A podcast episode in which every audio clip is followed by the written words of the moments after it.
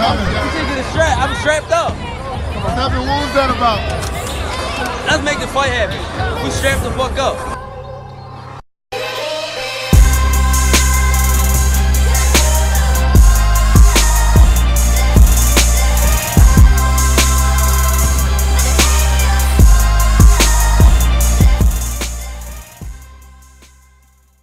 Yes, ladies and gentlemen. Welcome to episode 135 of the StrapSZN podcast. As always, I'm your host, Cam. I'm your host, Flows. And before we kick off this Titanic episode, guys, please make sure you head over to streaming platforms. If you head over to our Instagram or our Twitter, that's StrapSZN Pod or StrapSZN Podcast. Linking both of those platforms there will take you to where we are situated at streaming-wise. So if it's audio or visuals, we've got the Spotify, the YouTube links, Apple Podcasts, all up there. So guys, make sure you go and do that, please. You know the drill by now. But as you can see, Flows, listeners, guy, when the visual come out, you'll see. But I'm here rubbing my hands already because you know there's a lot to talk about this week, Flows. From reviews to previews, it's a big one. And let's not. You know, sometimes we give it to the listeners easy before we get to the main event, but I want to get straight to the main course. Yeah, we usually start home, but let's ignore home. Let's go bun that. We'll talk about the home fight later, but yeah, straight into it, Flores. David Benavidez, Caleb Plant. We're both mega excited for this one. We've been excited for time. Proper mega fight. Hats off to both guys for making this happen. Flows, would you say it lived up to expectation for you? Yeah, definitely. It's a good start. It's a good start. What we want to see from boxing. Yeah, we're still a bit of faith in boxing as a whole. Good. That's a good start. It's a good start. Yeah, 100%. I agree. I'm the same as well. It's a good start. It's rare it happens, Flows, but we were both wrong. Yeah, hold my hands up there. Hey man, it's no shame in it. Bro, no shame in it whatsoever. What do we say? 50-50 fight. If Benavidez won, it's not a big surprise. He was favourite with the bookies anyways, so it is what it is. I want to give credit to both fighters once again. Caleb Plant, even though he lost, massive credit. That boy's tough as hell. David Benavidez, I had some questions for him prior to this fight.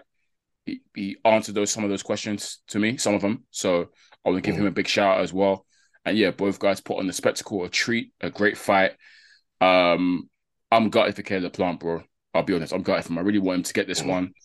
I like him. I think just personality-wise, I prefer him to David Benavidez. I like his boxing ability.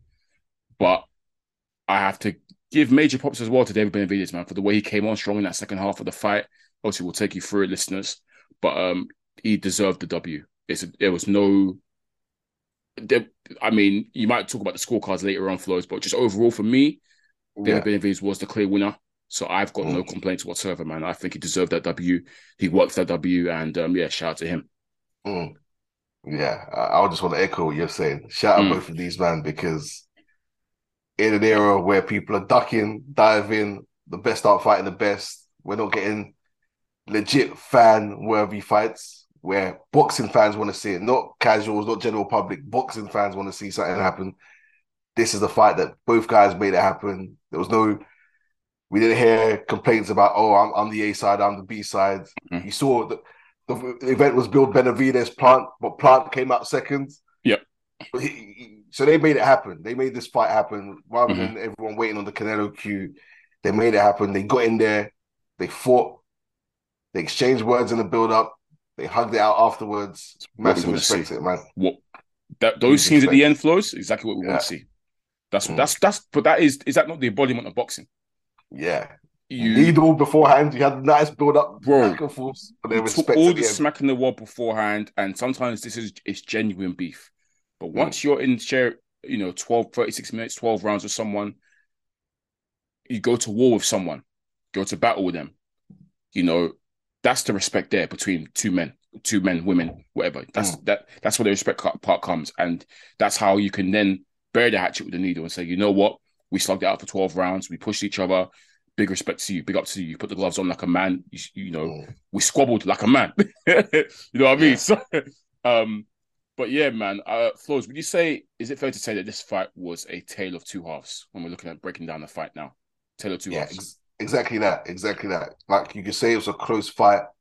And close fights, since you described as back and forth, yeah. This was a tale of two halves. First half, Plant. Second half, Benavidez. It's a simple way to put it. 100%. Yeah, 100%. I would say, I think for me, it was quite clear. I think for most people as well, to be fair. Well, apart from one of the judges, but whatever. For most people that were watching, the first half of this fight was Caleb Plant's. It belonged to him. He dominated the first half of the fight. The fight panned out exactly how I thought it would, in terms of how it started, especially. I said it would start cagey last week, but Plant will take it because he's a better boxer. He's sharper, better jab. He'll be able to box around Benavidez and befuddle him a little bit. And for me, that is exactly what happened in the first couple of rounds. Caleb Plant came out and looked sharp to me, Flo. Started very sharply behind the jab. Good work in and out. Boxing at range. Just, yeah, coming in, pop combos, and try and get out of range again and losing lateral movement, moving around the ring. And you might not say the shots were painful shots or hurting Benavidez, because I don't think he hurt Benavidez all night. But to me, it's still scoring shots. You still count those. They're still scoring shots. So to me, the game plan from Plant from the first couple of rounds, first half of the fight especially, to me was spot on. That's exactly how he was going to have to do it, because even though he can fight on the inside, and I think he can fight very well on the inside, Caleb Plant, I think for me, the worry always was, cool, you might be a better boxer overall, but this guy is heavier-handed than you. And fighting on the inside, to me, isn't wise. Or staying in the pocket on the inside isn't wise, because even though you can navigate well, in the end of the day, the power from this guy is going to tell, and it's going to really start to bludgeon you. So sit in and out. And for me, I was saying, I jumped up and said to you straight away, Flows, yo, Plant can't get greedy. Because there were times where he was staying in the pocket for a bit too long for my liking and getting caught a little bit towards the end of the first half of the fight. That's when he started to slow down. But we'll get onto that. But for me, the game plan of in and out, combinations, fighting the back foot behind the jab, to me, was spot on. Exactly what I had to do. And obviously, that was their game plan. And the ring was quite large. I think they said that it was quite a big ring at the request of Caleb Plant and his team, because that's what they had. They wanted to move around in there. So fair play. For you, Flows, I know for you, you're the same as well. I guess you planted the first half of the fight. The first half. Was the game plan right for you as well? Spot on for you? Yeah, I liked what he was doing in terms of using the ring, and you know me, I like distance control where you step in to wrap people up. I'm a fan of it. Utilize it if you need to. I did worry. I said to you, it was like, if he could do this for 12 rounds, it'd be very impressive, because you're worried about the amount of movement he's doing, and sometimes when he goes in to tie up, there's a risk, because Benavidez was clocking him on the way in. Clocking him on the way in. Him tying up actually, Flows, him tying up was actually hurting him more, I felt. Yeah. The tying up. He was actually getting hit more from the tie-ups. But yeah. He used a bit to, like, Benavidez clocked onto it. So he was, on the way out, in the clinch, he'd dig him in. On the way out, he tried to crack him as well. Yeah. So he's basically a stationary target at that point. So Benavidez was trying to utilize it when he's going to clinch. So I felt like, okay, you need to be wary about that when you're going in for the clinches, because you're getting caught at points here. And obviously he has his guard down. I would have liked to see his guard higher up, even when he was moving, because while he was making Benavidez miss and Benavidez was closing the distance. So while the tactic was working for the first half, I felt it would be a tough ask to do for 12 rounds. But what he was doing for the first six was working. He was winning. So, yeah, it's sad, because I've said it. We said it before in this pod: the air of inevitability, and that was so apparent for me in this fight. Because even though I was really enjoying the work that Plant was doing and saying, yes, he's got it spot on, he's winning, he's banking these rounds, 4 in a row, or whatever, you're seeing Benavidez start to get closer each time, and as you say, he was never going to keep that up for 12 rounds. So for me, it was like, second half of this fight is going to be so crucial, because Plant is going to slow down. And either he gets a second wind and he can dog out in the end, or David Benavidez is probably going to overwhelm him in the second half of the fight. We'll see what happens. But I just had that horrible feeling that, okay, yo, Benavidez getting closer. He's getting closer.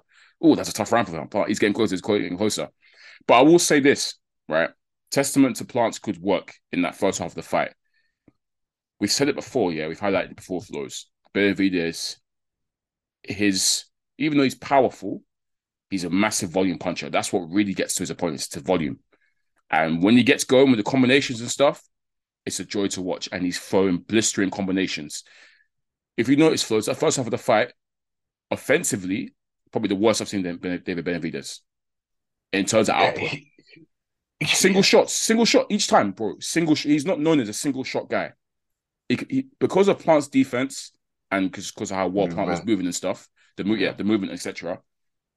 He was resorting to single shots every time. The volume was lacking, and his punch output was lacking. Probably the lowest that he's ever been in an opponent. So credit to Plant in that sense for getting that right. But again, yeah, the fact that he was getting closer and closer and closer. Second half of the fight now, I thought, oh, it's looking long. I'm trying to remember the first. I don't know if you can help me out, Flores, but what was the first round where you thought to yourself, damn, like, that was a real tough one for Plant? You fight so I can get it up, because I think I've got the scoring on my phone. I think, so for me, after six, I had it 4-2 Plant. Yeah. And I remember saying to you, Benavidez is going to close the distance. I think it's a sixth round. Something. It might be the sixth, yeah. I think it depends on how Caleb Plant recovers. Yeah, that's going to be the key. It might have been the sixth because I think he was hurt badly. And I think I gave Plant the seventh actually, even though he got caught and he got hurt and it was like, yikes! What do you do from here, man? Yeah, man. Second half of the fight was when I'm there looking closely because I'm thinking to myself, okay, David, I think it was like sixth round where it's like, okay, Benavidez has arrived now. Plant is fully slowed down. And this is where it gets techie because he's going to have to use all kinds of dog and ring smarts and ring IQ and hope that second win comes to survive this because I think David Benavidez himself knew he was down on the scorecards. And that's when he started to really go to work. And it was peak for me, Flores, because the good work that Plant was doing in terms of the in and out stuff and not getting too greedy, just because of that slowdown, it was all nullified, I think, Flores. Now Plant is there getting regularly caught in the pocket. And we know that's just not going to work for it with a guy that's so heavy-handed. You're regularly getting caught in the pocket and staying in the pocket and not being able to maneuver anymore, tiredness. It's just that intensity and pressure from Benavidez really then start to break down Caleb Plant in the second half of the fight. And the fact that Benavidez... You're gone. It was round 8 where it was like, he could get stopped any moment. After round 8, it was from round 8 where it was like, yeah, he's a survival mode. Every round, from round 8 especially, from round 8 onwards, it was a case of Plant will start the round quite well. Jab, jab, jab. He would then get caught with a heavy shot and hurt. And then for the remaining 2 minutes of the round, he's on survival mode. That's how it went with every single round. And I'm there thinking this guy can go at any moment. Lord knows how he hasn't gone down. Lord knows, obviously, well, I say Lord knows. It's because he started to do spoiling tactics in terms of hugging and holding, and he made it very ugly and scrappy. That's how he survived, really and truly. And I think that's just, well, dog, survival mentality, ring experience, Some people just know how to survive, you know what I mean? But it doesn't make for good viewing, flows when it's happening every single time, like clockwork. Face all bloodied up. I think it was from an accidental headbutt, but yeah, he's looking a hot mess. And there was one round of a later round, maybe round 9 or something, where I actually gave to Plant. But I said to you, it's peak because even though for me, Plant won that round, David Benavidez is controlling the entire story of this fight. He's won the story of the fight already because it got to the point where in the second half of the fight, where David Benavidez was literally just walking down Caleb Plant. He was daring him to hit him. Hands down. Man beat this shit hands down. He was like, come on, hit me. Smiling as well. Not so rude. Nothing Caleb Plant could do was even dented him. Just walking forward, getting caught, but then landing one big bomb, and Caleb Plant now, spaghetti legs, you know, looking to hold and looking to run, kind of, you know, retreat. It was peak. So from when I saw that he was controlling the story of the fight, I said, this is over. Judges are going to, they're not going to take it. It's finished. I knew it was done from the eighth round, bro. From the eighth round, I knew it was over, because I said to myself, look, even though Caleb Plant might win a round or whatever, they're not going to see this. The crowd are only responding to the big shots that they've been. Nothing Caleb Plant is throwing is denting this guy. It's not even, he's not, and it got to the point where Benavidez, Plant's offense was so telegraphed that Benavidez wasn't, a lot of it weren't even landing towards the end. It was just gloves and whatnot, or just, it was, you know, getting caught on the high guard, etc. Yeah, man. The second half of the fight, I'll be honest, Flows, Caleb Plant got pummeled. He got pummeled. It was a pummeling. It was. Certain portions of each round. To be fair to Caleb, that 12th round, at the end of it, he showed heart there. I'll give him that. But bro, he showed heart. He showed heart throughout. But he actually tried to win the 12th round. I'll give him that. But he was not like he wasn't even landing. He was landing at stuff. Like he'd land what looked like a big shot. He even made David Benavidez like back off at certain points, but it was just catching him off balance. It weren't hurting David Benavidez if you clock him. At all. He weren't like, oh, damn, he's hurt. Because he's just because it's quite awkward, Benavidez, in terms of, we mentioned it last episode, the better technical boxer is Plant. David Benavidez would throw shots, winging misses. Yeah, he throws shots off balance as well. So when he got caught off balance, he wouldn't even be hurt. So it's not even like, you can bounce on him here. You just come right back in front of your face. So yeah, it's scary. Like I was impressed with Benavidez. I was impressed with Plant, but I know what Plant can do. Yeah, I think Benavidez we saw. Yeah, what did he show you? Because I know you said you had a lot of questions, whatever, about him in that fight. Yeah. What did he show you? That you was like, fair enough. I'll give you that. We know he's relentless. I think his hand speeds, we know he's quick, but he was doing some good counter punching well. Yeah. Because usually we just know he hunts people down. Unload. Unloads them. But he was going for the counter punch, and his hand speed within that counter punching was impressive. It's not just the hand speed of combinations, his hand speed in terms of reaction time. He's quick. To try and counter punch. He's quick. I was impressed with. Yeah. His defense was, I guess, but it's not that I didn't think his defense was, he gets hit, but his defense was slightly better. And I think that's because he's in with an opponent he respects. I think, I said in the last episode, when you're fighting food, you treat them like food sometimes. And I think that was the case with him, where he doesn't respect him as much. Yeah. But then I think we clocked on, Plant can't hurt me, so he's just going to walk free him in the second half of the fight. So that impressed me. And I think we know he's a talent, so it's not like I'm seeing things brand new. Yeah, just seeing him implement it in this fight, it's like, okay, that's good. I like that. I like that a lot. For me, Flows, it was a defense. I think that I probably was most. Like I said, I knew about his hand speed. I knew about his combination punching. I knew he's big. I knew he's big, but I think the defense, for me, was better than what I'd seen of him before against a quality operator. He was good with his glove placement, high guard, catching the punches on his gloves. He was very good at that. And the counter punching as well. He's not usually a counter puncher. We know that. And I guess he suits well just because of his speed and his power. It actually works for him. And there are times when he was just being content to let Plant come first. Plant, who is actually a counter puncher himself, you're thinking, okay, but he was happy for him to unload and him to just catch him with a big boom. And the power. I mean, we already knew about that. The Plant survived in that second half of the fight just of pure will and determination, to be honest, bro. I mean, we already knew he was tough as hell, but that boy is really tough as hell. He's tough. He's tough he's tough as hell, man. Massive credit to him for surviving. Even that 12th round, I was applauding because they both went for it. I mean, I knew David Benavidez would look for the knockout because he wanted to stop him, but I just respected Plant so much for putting it on the line at 12th round, even though he had no business doing that. He actually had no business because every time they exchanged, he was clearly hurt. He was coming off worse each time, but just bit down the gum shield.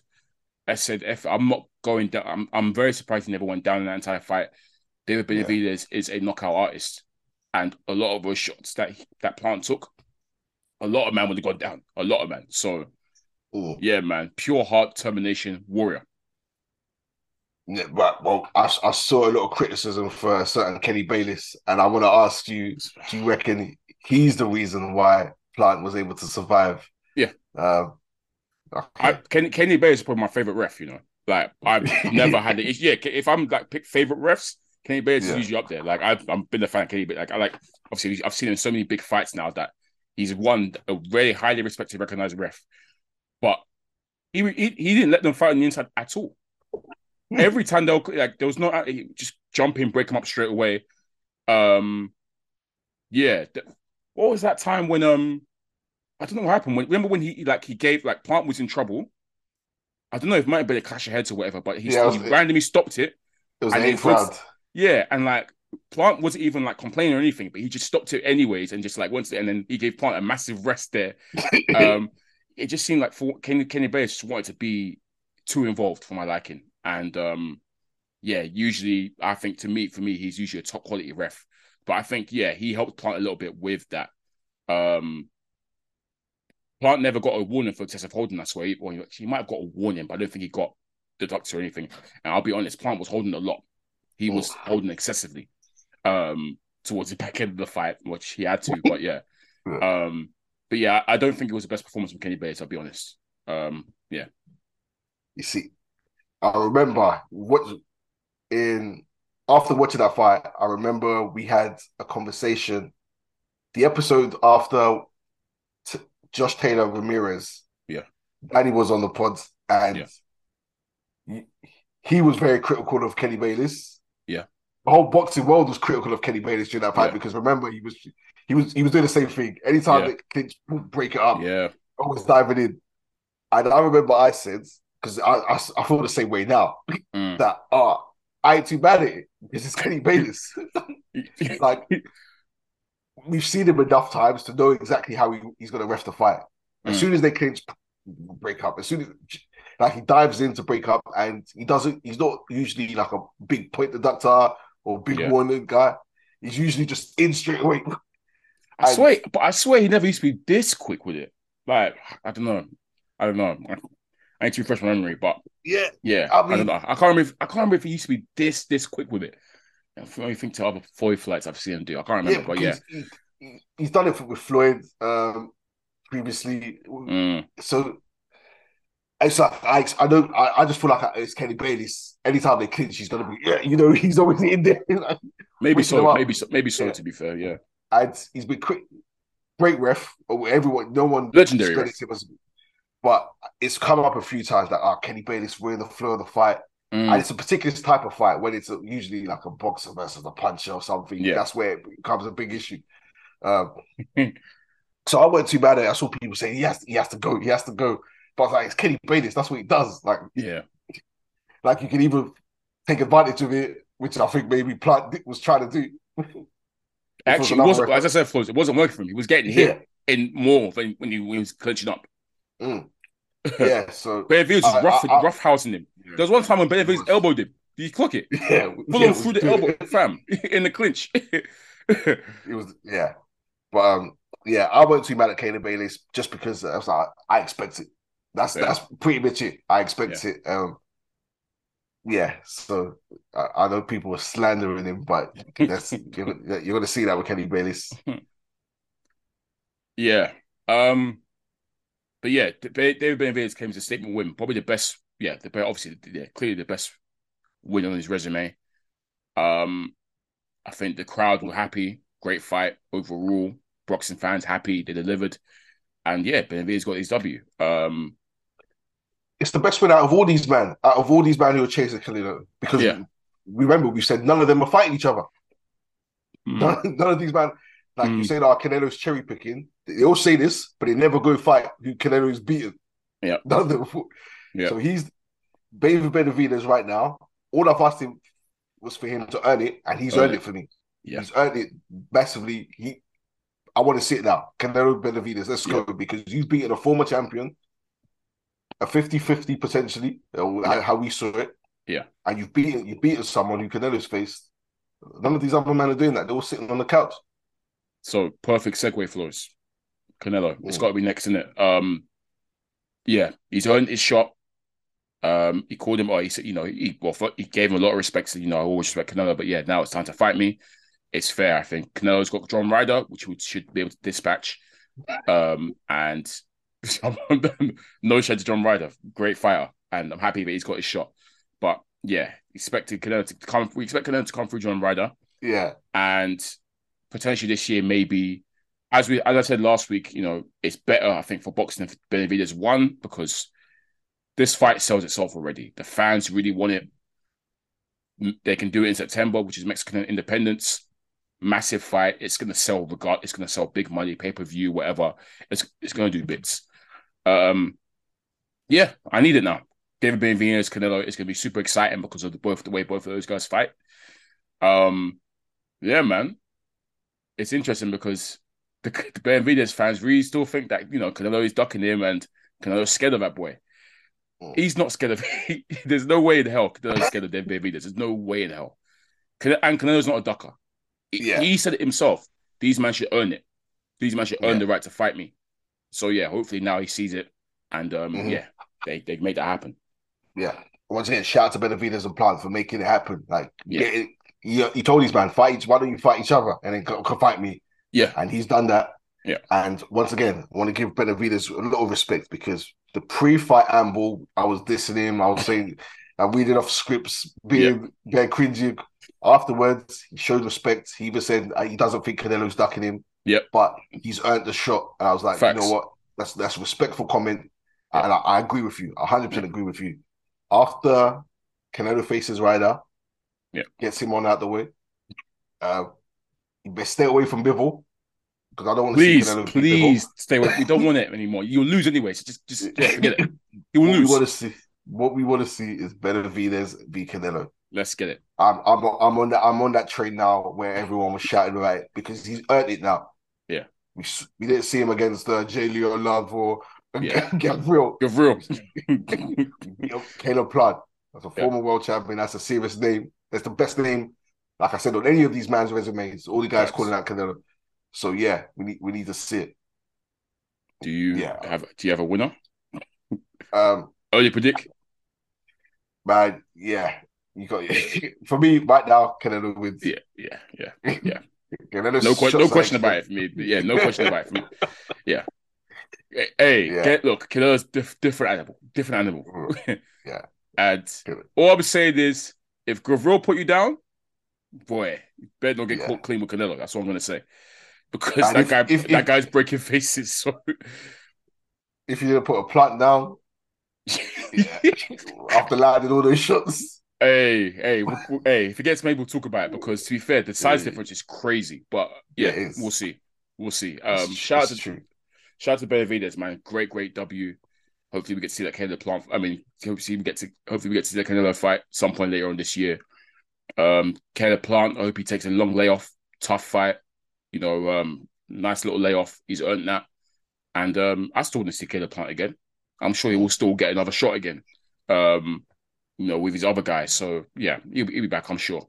But he's done himself no harms there. His stock hasn't majorly dipped in my eyes because of that, because it was just a great performance for him, but just lost to the better man. Simple as. Yeah. And, he's not out of the picture. He can go face a Charlo, beat him, or face a Boo-Boo. Well, Billy Joe comes back, I don't know. But, yeah, he's quite a few people things he can do. Look, I'll watch a rematch between Benavidez and Plant. I'll watch it. I think that was a great fight. Tale of two halves. It'll come down to strategy. I think Benavidez was the better man of the night, no doubts. Yeah, I scored it 7-5. I could see 8-4. Yeah, some people said a draw. Yeah, nah. 7-5. I think. Yeah, no, 7-5 was mine. So yeah. Cool. All right, folks. We put it off long enough. We got to talk about a certain home card that happened yesterday. Making his boxer debut, Lawrence the Source Okolie. Flows. You come across a lot of bad reactions from fights, etc., etc. But Flows, this one is seriously unanimous with the fans. No, it's bad. Like, it's really bad. Like, I'm just seeing tweets upon tweets, a reaction, different group chats, reaction upon reaction. Flows, how bad was this fight? Bro, I've been on this podcast several times and defended Okolie. Yeah. All the time I've defended him. I've always backed him. Look, yeah. We've said, oh, the label's harsh. People are remembering the wrong fights. He's improved. Yeah. This was a stinker, bro. A real stinker. Like, legit. Like, you sometimes, like, I weren't familiar with David Light. I'll be real. Yeah. Apparently, it was a mandatory. I don't know how. I thought it was. You know. I did think it was because I heard him. I think I heard him in interviews saying it was a mandatory. But yeah, damn an indictment on the cruiserweight division that he's a mandatory because so rude. It's one of the worst divisions. I'm looking at this guy. I sometimes you think unknown quantity. Did he impress? David Light didn't impress me. That Kalec guy, for example, when he came in for Watty, unknown but he looked good. Yeah. This David guy Light didn't impress to me. Didn't impress, but he was catching Okolie as well, which was nuts to me. Bro, it was poor. And I won't even pin that all on Okolie. I won't do that because the atmosphere wasn't there. The commentary was poor. Flows. Apparently, the whole card was shocking. Apparently, the whole card was because I didn't see the whole card. Apparently, the whole card was piss poor. Bro, and then when I'm seeing videos of people blowing out. Cutting midway through the main event. The main event. That's peak. That is crazy. That is crazy. I won't put it all on Cody. I'm going to put it on Sky, Boxer, poor. Yeah, piss poor cards. The main event was poor because Cody needs to be mandatory. Okay, whatever. But don't make that the main event. Then it was dull. It was bad. I was annoyed that I wish I went to bed so I could have more sleep to watch Caleb. Boy, Eddie Hearn is smiling somewhere, boy. What did I say about Okolie? It's interesting because obviously we'd said that we thought that under Shane McGuigan, Okolie kind of turned the corner a little bit. It was becoming a lot more better to watch, opening up more exciting to watch. And obviously we said, one of the main things we said about Okolie was he was still mad raw. And still trying to figure out how to box with his size and his body. And it will come eventually. And under Shane, I thought we were seeing progress. So it's such a shame that, obviously, that relationship came to an end and he's gone to Sugar Hill. I will cut him a bit of slack and, well, shoot some bell his way a little bit in the sense that, yes, I think ring rust does play a part. I think, a 13-month layoff. Mm. And also new trainer kinks flow. So that is something always. That will always be something. So that's I will shoot him some bell in that sense that it's a long layoff and new trainer.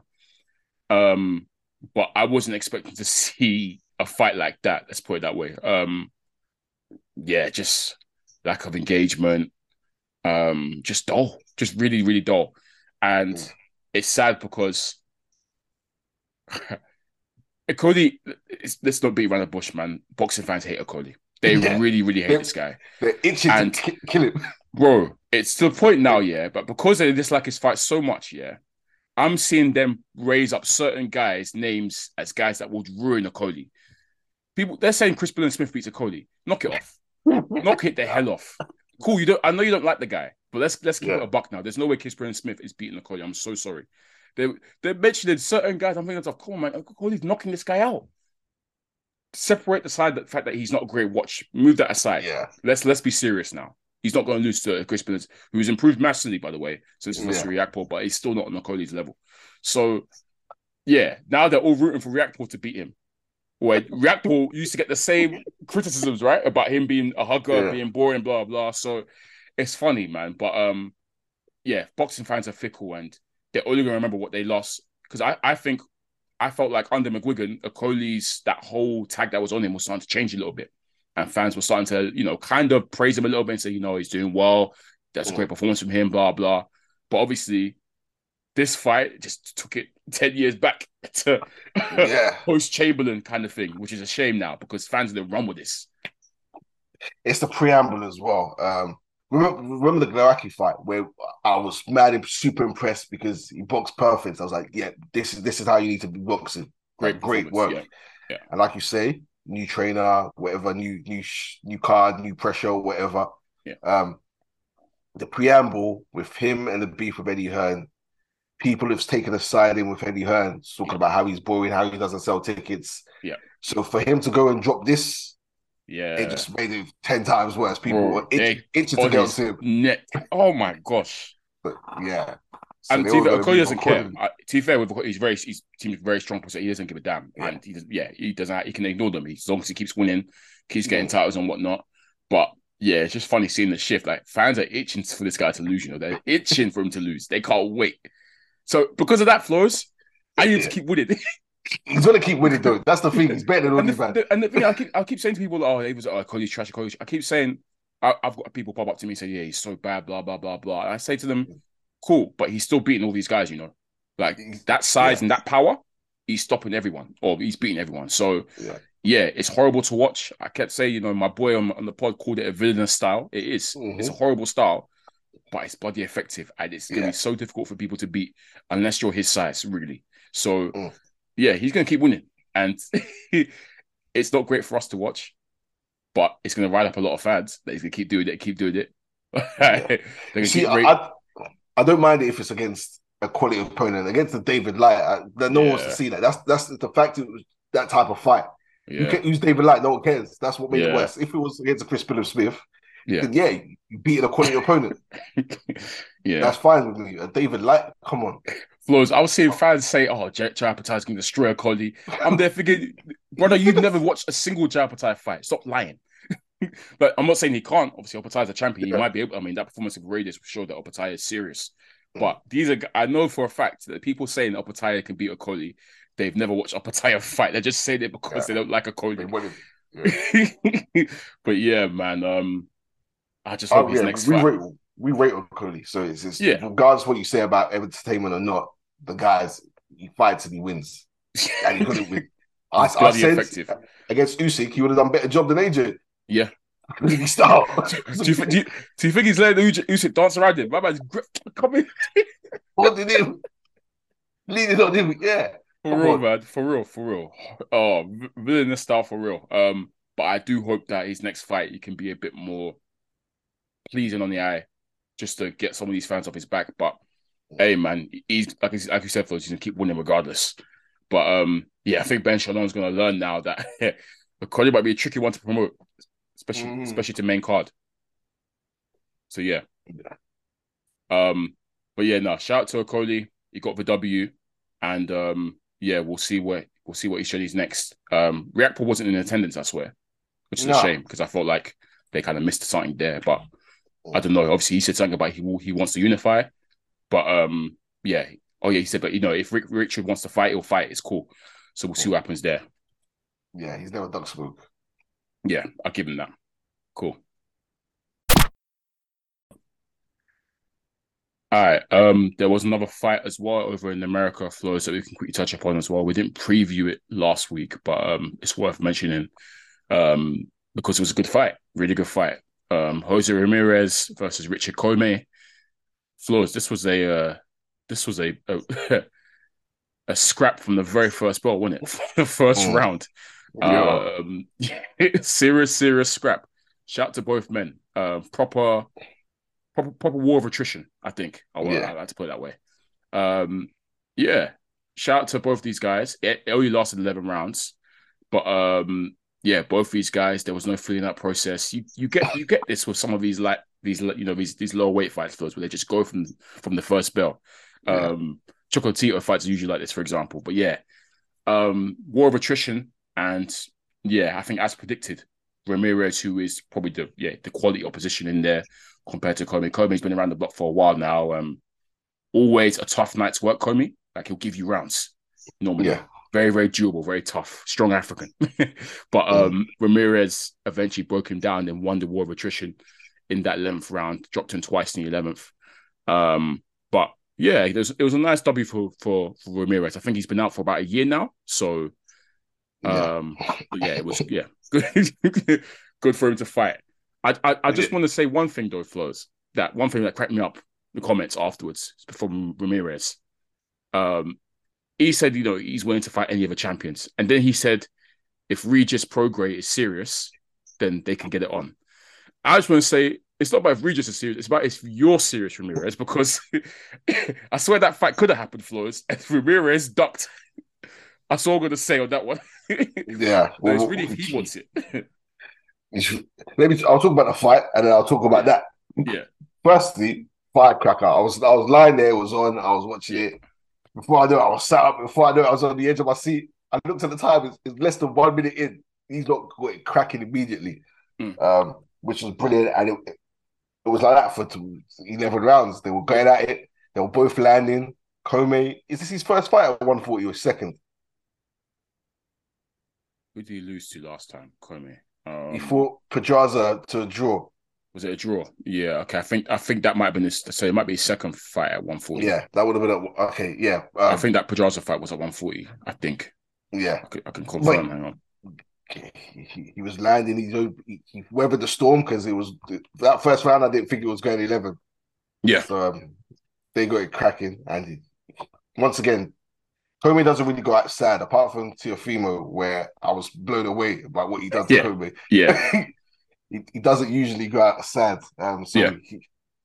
Even the ending, I'm not sure. Was he injured? Because he took a knee and then he didn't get up. He gave up, though. He was smiling as well, Flores. He gave up. He said, you know what? I've had it. He gave up. Yeah, I'm not sure if he hurt his hand. I don't know. I didn't watch the post-fight interviews, but great fight. Now, Ramirez, you... Because this is one of the most legendary cases of ducking I've ever seen. Oh. Because once again, him reprogramming was ordered. Ordered. Yeah. Ordered. And now it's on you guys to negotiate the fight and make it happen. This guy went a different route. He rejected before an offer was made. Yep. I've heard him talk about he wants to get the belts back, go after the champions, win the belts. I was like, how? When you I swear the excuse, the Commey fight, the Prograis fight, it was initially talking about the purse, I think. They said it was like, the money wouldn't have been there or something like that. That's what I think the excuse the manager made or something like that. But yeah, it was an excuse. It was a duck. You negotiate then. Yeah. What you have to do is negotiate. I think the split was 65, 35, whatever it was. Yeah. That's the standards, but you negotiate. And he was talking about he needs a meal. It's either you want the belts or the money. Don't make excuses. Don't say he needs to be serious. You ducked. Cheeky. Look, these wins sometimes give these fighters short-term memory because it's not about, like I said, it's not about if he needs to be serious. You need to be serious. Do you want it or not? Because the fight could have been made. Yeah. Don't say you're after belts when it's... put the asterisk saying, but I need to be paid right to get the belts. Yeah. But... It's an era of ducking at the minute. No one people trying to. It is an era of ducking. Cepeda ducks, Shakur, all these men are ducking. Isaac Cruz ducks. Tyson Fury. We'll get on. In fact, we need to get on to him after. No, we will. We have to. All the era of ducking, man. Duck season, bro, for real. Yeah, man. Look. I'm not going here to bash Ramirez. He's a quality opponent. Great unified fighter. Champion. Brilliant. World-class fighter. Oh. So I'm happy that he's at 140. He's kind of, announced himself now. He's got, he's dipped his toe in. He's here. So as we said, Flores, it's a loaded division. We need to see these fights once again. Just like what we did with 135. Yeah, we need to see these fights at 140 as well. He's like I said, dipped his toe in. He's very established at 140. Ex-champion at 140. So I was thinking of someone else. But yeah, so he's around. He's only lost once. He was to Josh Taylor, but in a brilliant fight. But yeah, man, I want to see him against these other guys now. It's time for him to, crank it back up again. And if he does want the titles, you know who to see. If it's money you want. Huh? 140 is going to be the best division. If it's money you want, again, you know who to see. There's people you can make fights with. So, yeah, man, I just don't want to see no more excuses, no more ducking, getting there with the killers, because you yourself are a killer, Ramirez. He's a brilliant fighter. So he should be talked about in the mix as someone that's dangerous, someone that is a potential to, run this division. We think Prograis is number one, deservedly so. Prograis is number one at the moment, but there's a lot of guys, as we know, a lot of men around there. So, yeah, Ramirez, get invested, get in the mix. Simple as. That's it. All right, that's all the reviews done, Flores. It's a big preview we've got to do now. It's AJ fight week. He's back. AJ, Jermaine Franklin, over at the O2 on Saturday. Yeah, Flores, would you say that this feels like an atypical AJ fight week? In fact, you know, I feel like it's not the usual hoo-ha, maybe because it's a comeback fight and it's the opponent, but normally your AJ fight is a lot of hype around it, blah, blah, but I guess you can say the two losses have hurt AJ. The two losses, back-to-back losses, have kind of hurt his style a little bit. Don't get me wrong, he's still the money bags of the division. He's still the cash cow, but obviously, yeah, star has fallen. There's no two ways about it. They're not going to kid ourselves. Star has fallen for sure. When you're seeing reports that they're even lowering the ticket prices because they're struggling to sell it out, that's, yeah, clear signs, I guess, that star kind of has fallen with the AJ. But we know it's still going to do big numbers. People will tune in eventually. It's AJ, right? So he's still, as I said, he's still the cash cow. Flows, this is an incredibly important fight for AJ.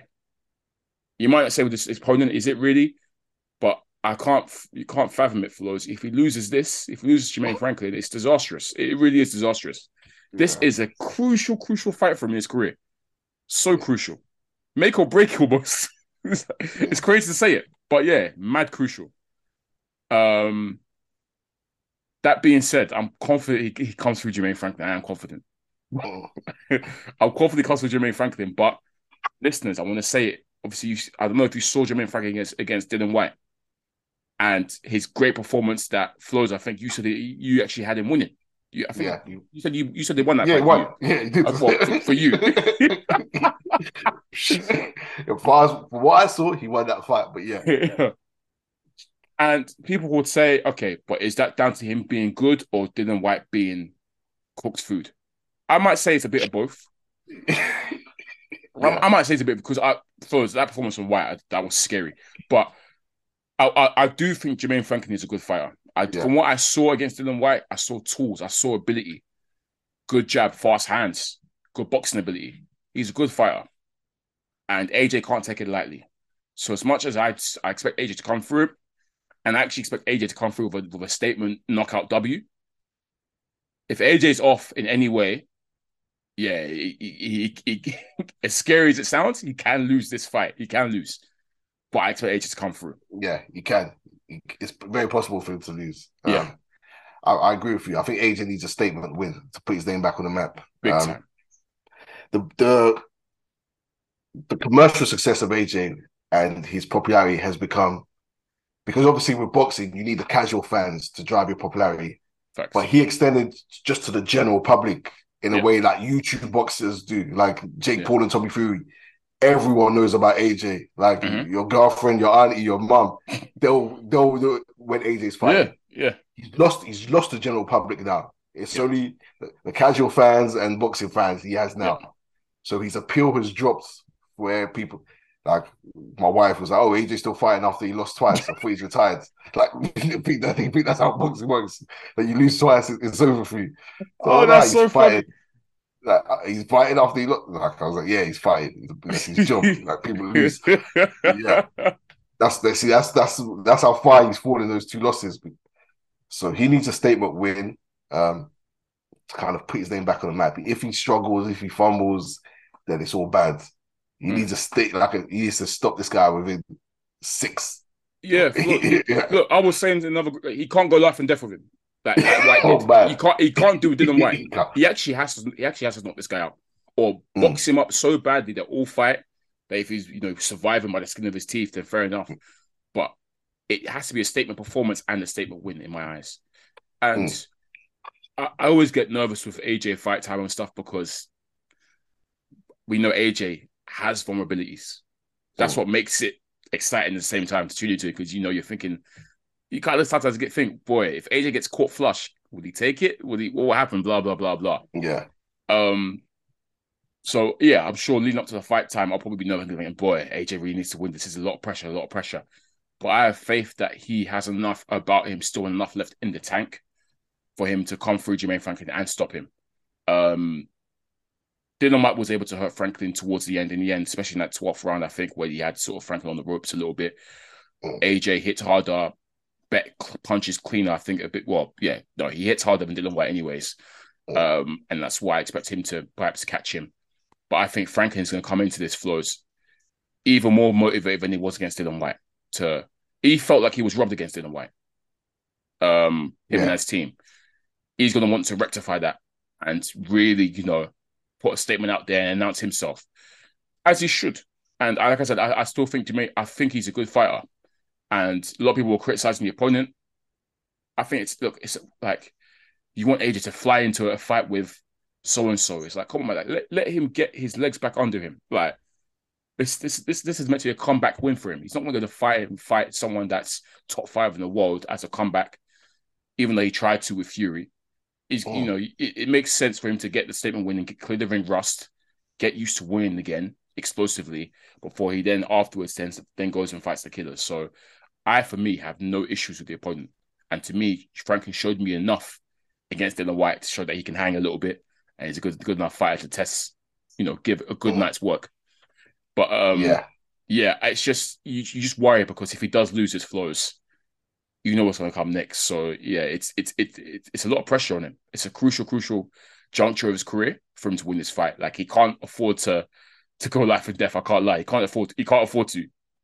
Yeah, it's a tough one for what to take as a bounce back fight, because we talked about Otto Wallin. I would have loved to see him beat Ortiz, Luis Ortiz, King Kong Ortiz. That's a little King Kong Ortiz. The boogeyman of the heavyweight division. I would have loved to see him against him. But I think Jermaine Franklin is still somewhat of an unknown quantity commercially. He's not a big name. He does nothing for him commercially. And as far as I'm concerned, he's an undefeated fighter. Allow it. So, like, people like Deontay Wilder are allowed to take a Robert Hellenius. Yep. Stop him in one round. I think AJ needed food like that. Somebody could get out of there in one round. 100%. I've said that before, actually. Like, you let Wilder get away with it, so why can't AJ, man? Tyson Fury is allowed to take the Tom Schwartz. Seferi, man, yeah. But it's... Yeah, I wouldn't have minded a softer touch or a bigger name who's got a loss on their record, like Luis Ortiz or Otto Wallin. Ortiz would have done good numbers in America as well, because he's rated over there. Yeah, but Ortiz probably wouldn't take that fight. He's docked AJ many times before, so I don't trust him. Yeah, I just feel if AJ wins this, he shouldn't go into another big fight straight away. He will. He should go against. He needs to just. So you want 2 or 3 of not food fights, but just get your legs back under you kind of fights before then they fight. Rebuilds the run that got you popular when you're stopping people, knocking people out. Rebuilds a bit of get that aura. Get a bit of aura. Yeah, start knocking people out, getting them out here, and then be like, and then people say, AJ. People start saying AJ's back. Bully AJ. Yeah.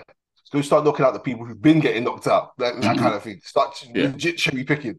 Yeah, I'm not saying cherry pick, but it builds. Yeah, I know what you mean. All roads still lead to you in terms of cash. All roads still lead to you. Yeah. So, and these guys have been avoiding you. They've been making excuses not to fight or whatever. Yeah. But they're cherry picking.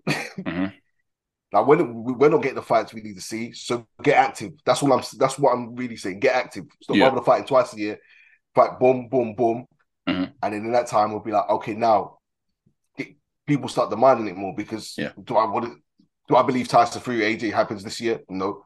Do I believe AJ Wilder happens this year? No. Nope. Look, Flores, we know who's going to be next. First of all, I'm desperate for a good AJ performance just to get people talking again. So I really hope he pulls it out of the bag.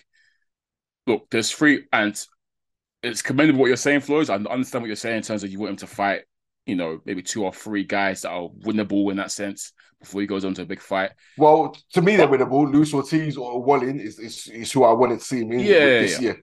Yeah. I feel like it's going to be this, and then it's going to be AJ's. Look, there's 3 opponents for AJ.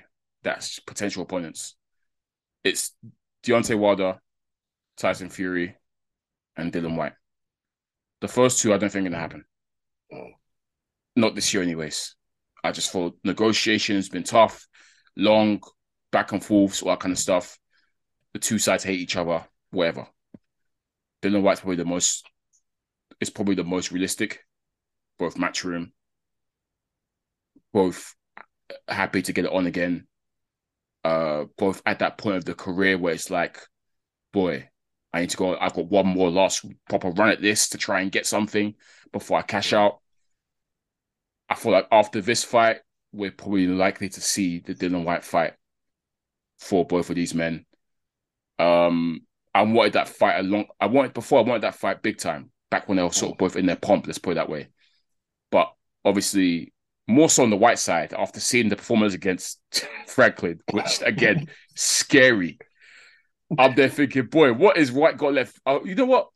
I before I see AJ White, I need to see White fight again. Just to let me see if I was just a bad night or one-off, because it was scary, bro. It was very scary to me. So, yeah. But that's what I feel that's going to be shipped next, Flows.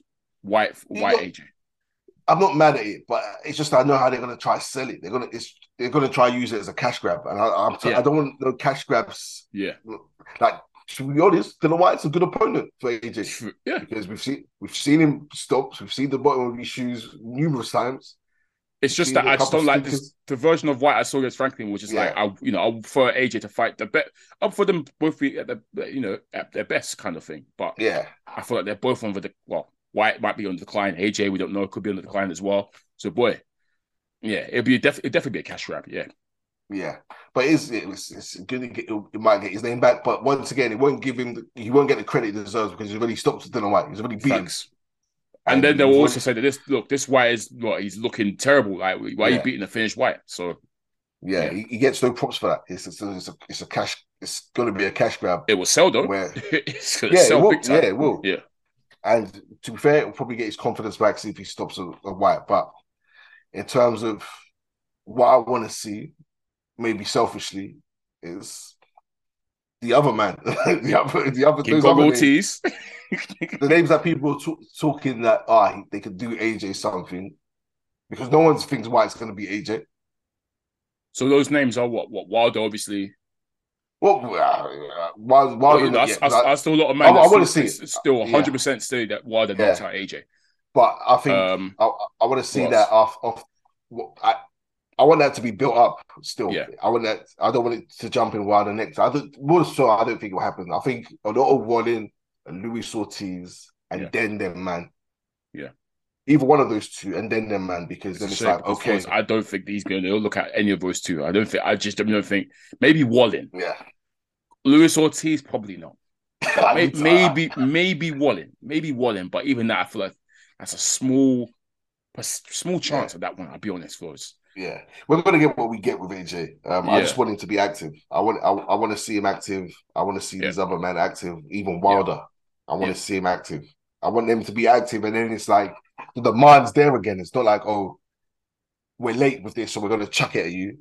Yeah, boy, it means nothing now. The fight we wanted to see undisputed. It means nothing now. So build it up. Now you can build it up. Yeah, they've both lost. They've both been stopped. Rocks and drops. Yeah, AJ wins this. I feel like they'll throw offers out to Tyson. They'll throw offers out to Dylan and Wilder as well. Yeah.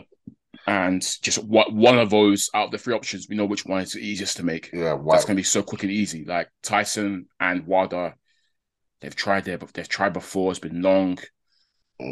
I never segue into Tyson Fury, to be honest, because Flows... actually, before I speak about Fury's prediction, I think AJ stoppage. What about you? Do you think he stops him? Yeah, cool. Yeah. That's it. Do I think so? Am I being hopeful? Because I think, frankly, we'll give him trouble. From the iterations of AJ, we've been seeing that. Yeah. But he's with a new trainer. We want to. Yes, first time seeing with him, Derek James. Good trainer. I hope we see the Charlo boys and Spence in the crowd. Yeah. Let me go with. I believe AJ will knock him out. Yeah. Let me say that. I think AJ will stop it. I'm confident, but he has to. Yeah, for sure. I mentioned Fury because obviously he's a potential AJ opponent, now that we've seen that apparently these negotiations with Usyk are finished, broken down. We've been saying it for years, Flows. It's come to sound like a broken record now on this pod that we feel like Tyson Fury has been calling the British public, or just the general public, worldwide public, in terms of his antics and the way he approaches negotiations to fights. Does he truly want these fights? And I don't know. I've been called a Tyson Fury hater, and I'm just like, no, I'm not even hating on Fury. I think he's an amazing boxer, but I just don't like the way he conducts himself outside the ring. How he constantly contradicts himself, says one thing and does the opposite thing. And when it's negotiation or fights, why is he the only one that's always throwing out these stupid deadlines? Only him. No one else does this. Any big fight, you're throwing away. A massive fight, you're putting a 2-week deadline or saying something's going to be signed today. Like, come on, man. Which speaks to me and me saying that he doesn't truly want these fights. He's just using it as clout, attention, and fighters are now calling his bluff, and the fight still isn't being made. Yeah. So, yeah, man, for me, I think we've been awake for a long time, Flows. Our Sharingan been activated for a long, long time when it comes to Tyson Fury. But now I feel like the public are now starting to finally cotton on, and we're now seeing a lot of people criticizing him for the first time. And it's just like, guys, you finally woke up. Welcome. You know what I mean? Like, welcome. Look, you know what? Fair play to the people who actually said, you know what, maybe AJ was right and cooking him. Ones who were saying, I thought Fury was this, now I'm finally seeing, because a lot of people are silent. A lot of man is not saying a word. Everyone's clocked on now that Tyson Fury talks smack. Big capper.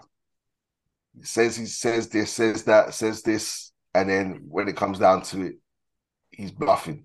He doesn't mean it. When his own promoters at numerous times said, we're going to go back to Tyson and speak to him to try and convince him. Yeah. Your promoter's having to convince you. Yeah. To get back on the negotiation table. Yeah. You say you don't care about money. You say you're not doing it for money. Mm. And then, let's look at his track record in terms of bottling fights. It's extensive. Yep. Pulled out of the Klitschko rematch. Yep. That was signed. Pulled out of that. That was signed and everything, yeah. Yep. It was meant to happen. So frustrated Klitschko had to do another camp to fight AJ later.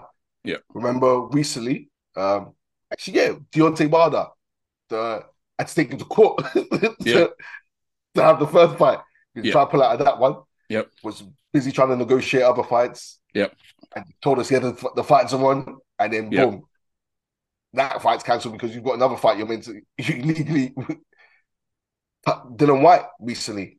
Yeah. Had to petition with WBC to have the splits increased. Yeah.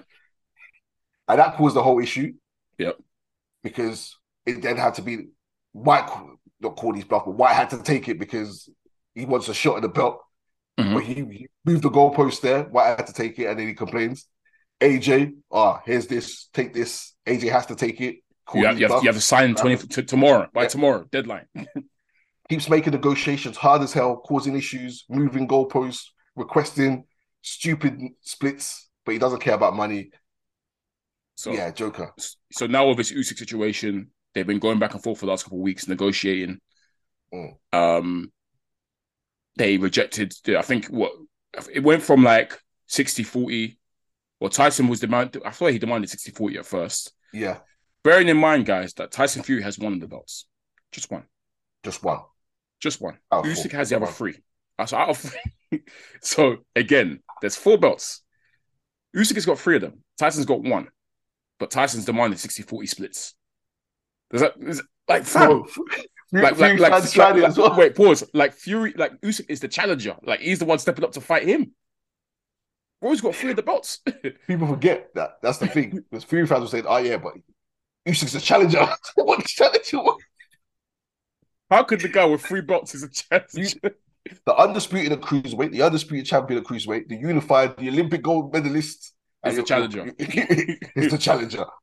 That's his resume. Crazy. Yeah, crazy. Funny. I feel like Fury clocked that. Because obviously, AJ and Usyk fought twice, right? Made money. What they won? One of the fights. One of them was in Saudi Arabia. And they made the big bank. a lot of money. And I feel like Fury was expecting a similar kind of payday. Nah, you didn't. Hey, slow down, partner. Hold on now. You got too much chip in your chip. Yeah. Because he thought he was him. Yeah. He thought he was Himothy. Nah, buddy, you ain't got the juice like that. Yeah. You ain't got the juice like that. You are not. Look, AJ's a cash cow. AJ is a massive draw. Much bigger draw compared to Fury. I keep saying it. People try and say, oh, Fury's on par with AJ in terms of draw. In fact, he's more of a draw than AJ. Impossible. Still impossible. So even with two losses, AJ is a bigger draw than Fury. And so the money accepted 35% as well. He accepted that. Yeah. So the money wasn't money in Saudi Arabia. So that's when Fury then came again with another crazy split. So scrapped the 60-40. He then said, what, 70-30? You have to today. I was gonna say, and it has to be today. You have to sign it now. Otherwise, it drops. I said, this guy's insane. I'm there thinking Usyk ain't gonna accept this. But fair play to flipping Usyk, he did. He said, cool, you know what? 70-30, I accept it. And I think Usyk, for his own stipulation, he said, look, you have to donate $1 million, because he quoted Fury and said, look, you've said bare times you don't care about money. So $1 million of that what you're gonna earn, you donate to Ukraine to fund our war or whatever. Cool. I thought that was funny, but yeah, essentially, Usyk accepted the team. They accepted 70-30. Again, I'm there thinking, you know what? Hazard to Usyk clearly shows that he's happy to fight this. And oh yeah, and Fury, what if he said there should be no rematch clause either? I think that was another of the stipulations, right? No, that was a separate video. That was a completely separate video. Yeah, this is after he accepted. Yeah. Okay, cool. So after 70-30 has been accepted, you're thinking fair play, Usyk. You're the one clearly that's trying to get this fight over the line. It's broken down again, Flows. I can't remember the reason as to why it after 70-30 didn't go down. I know it was something Fury's. It's the rematch. That's where he says, oh, yes, yeah. You're delaying it with the rematch clause. How about no rematch clause? And then Usyk done his video saying, it's your team who's asking the rematch clause. But they were negotiating the rematch clause, and Usyk said, okay, we'll do 70-30 this time. Yeah. But the rematch, reverses. Yeah. So if I win and we do the rematch, I get 70, you get 30. Yeah. And I think Tyson Fury said no. Yeah. I think he said it goes to 60-40 or something stupid like that. Like, that it was a rematch. Like, he gets 60 or something stupid like that. So essentially, just to summarize, listeners, Fury's been doing this whole bully, I'm the big boy here, bully boy tactics on the table for his entire negotiation period. And Usyk actually called his bluff and accepted it. I truly don't think that Fury expected Usyk to accept. Same with the AJ situation. And why they damn, when they did, it's like, oh crap, scramble, mess it all up, basically. That's what I feel like has happened here, again, as we've seen. We've seen this multiple times with Tyson Fury. So it's not a one-off thing. It's happened multiple times with him. That's what makes me to believe that it's really him and his team making it difficult. And... yeah. I actually think Tyson Fury beats Usyk. I've said it many times. I feel like he beats Usyk. But I do think that Fury himself knows that Usyk is a big danger to him. Yeah. Big danger to him. And it's peak as well, because he knows the blowback that he's going to get if he loses to Usyk, because he spent his entire time calling Usyk a small middleweight. He spent all the time rinsing him, saying he's a middleweight, he can't hang with me. So the pressure is huge for him. I do think he beats him. But I do think he's a bit worried that he is a lot better than he thinks he is. And you can give him some trouble with there, which is why he's moving like this. He's openly said previously a number of times that he has no interest in fighting Usyk. Yeah. That if Usyk beats AJ, he still wouldn't fight him, he said. Yeah. He said he doesn't want to fight him. That no one knows who Usyk is. He said he's a middleweight. He always says, I'm not interested in beating middleweights. And so that's take for that what you will. But all I know is that Fury's track record in making negotiations difficult, moving goalposts, making it almost impossible for the other side to accept, and they've accepted. Yeah, it tells you all you need to know. And people are now saying, maybe AJ was right. Yeah, people are getting on to him. He was right, man. They're pulling up the receipts. Flows, if you ask me, because Tyson Fury can legit retire any moment. He's that kind of guy. He's unpredictable. He can just turn around and retire. I think his legacy is harmed by this, I'll be honest, Flores, because the chance for you to be the first undisputed champion in the football era is there. if Tyson Fury beats Usyk, I've got no flaws. I've got no qualms in putting up there with the GOATs. Even say, might even say he's a modern day GOAT. Like, I've literally got no issues with it, bro.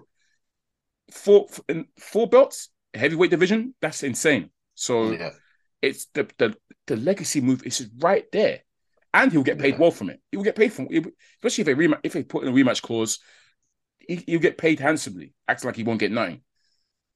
But the way he's moving like this, to me, harms his legacy, because if he does go and retire now, Flores, it's just, you look at the resume, because AJ right now has got better resume. AJ's resume is better than his right now. Yeah, it's better than his. Fact. It's Klitschko and it's Deontay Wilder. That's it on his resume. That's it. Mm. So if Fury goes and retires now, the legacy is not, it's definitely not as good as it was, because you own one belt and you know you're there. Fight. No. To me, it's not it. It's not it. And the peak thing is, his fans are starting to look stupid. Like the fanboys, let me not say fan, the fanboys of him who defend him say, "Oh, he's beating everyone." Yeah, he hasn't beaten everyone. So don't say that. Oh, Usyk's the challenger. Usyk's not the challenger. Usyk's side of the one pulling out. Look at Usyk's track record in making negotiations. Facts. His last 5 fights, Usyk goes everywhere. He fights all around the world. Hometowns, beats them in their hometown. Yeah, does it all the time. AJ Bellew, he was the B side. He does it all the time. Makes fights happen. It's on you. It's on you to make this happen. Legacy, whatever you want, is you say you don't care about belts one day. You say you don't care about legacy. You say you don't care about money. Yeah, whatever it is, you decide, make this fight happen. I'm just happy. Well, I'm just happy that the people have caught on. And you know, we're seeing a huge shift in terms of people that are realizing that Fury has been leading people on the merry dance. And it's a shame, but I'm happy that they've caught on now. You know, eventually they got there, so happy days.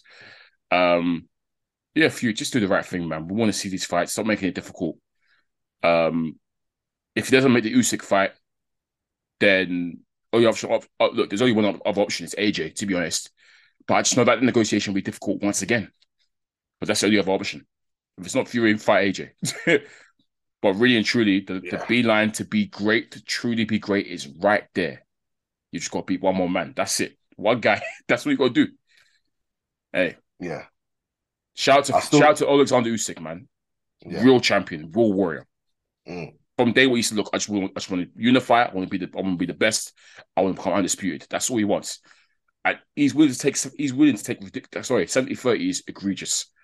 Yeah, ridiculous split. Well, but he took it. Just named his resume and who he's beaten and what he's achieved. He took it. So that says to me what he's about. Real G. And let's be this. They're the ones who pulled out negotiations because of the way they were messing around. So just want to clarify, it's not like Tyson Fury pulled out. Usyk's side pulled out because they're bending over backwards. Mm. They're pulling down their trying to pull down their skirt or whatever their pants. Hey, yo. Yeah, crazy. That's crazy. That's wild. That's crazy. Pause. But yeah, so he's had to pull out pause. And yeah, move on. So it seems like Dubois, and he'll piece up Dubois. Pull it out there. It's Dubois and Joyce, isn't it? Yeah. Joyce. I will say this, Flores, you know, if they do get it on eventually, Fury and Usyk in a new fight for the 4 belts, and Usyk wins, he's the greatest of all time. I've just said it straight away. Facts. He's the greatest. I don't care, because how could you become undisputed cruiserweight and then move up to heavyweight and become undisputed? Is that not insane? Did Holyfield do that? Holyfield done that, no? No, but I'm talking about 4-belt era. But yeah, that's what I mean. Yeah. That's what I meant. Yeah, 4-belt era. That's crazy. That's like you could actually give him the GOAT title, you know, from that. And especially look at who he beat, all the champions he beat. Yeah, when you look at his resume as a whole, where he traveling, and also legit world champion, entire boxing resume in terms of amateur days. What, 2-time gold medalist, 4 cruiserweight belts, 4 heavyweight belts. And he's only, 6'3" or whatever. You have to actually say that he does, and he doesn't even carry power like that. He doesn't knock people out like that. He's not knockout artist. You got to think, mate, fair. This guy actually might be the GOAT of heavyweight division. If he does, crazy. Joshua and Fury, yikes. Yeah, crazy. But Tyson Fury, man, very annoying guy. He's lucky he can box because, boy, he's jarring. He's very jarring. But we said it before in this pod. We're always up early on these kind of things for us. Yeah, listeners, listen to us more. We're not hating. We're just spitting. We're saying what's there. We're spitting the truth. That's it. Yeah. But yeah, I think unless you've got anything more to add, Flores, I think we can wrap it up there. Very comprehensive episode. Yeah. This was episode 135 of StrapSZN Podcast. Once again, I'm your boy Cam. I'm your boy Flores. And peace. Keep staying locked in. Keep supporting all that good stuff. Peace.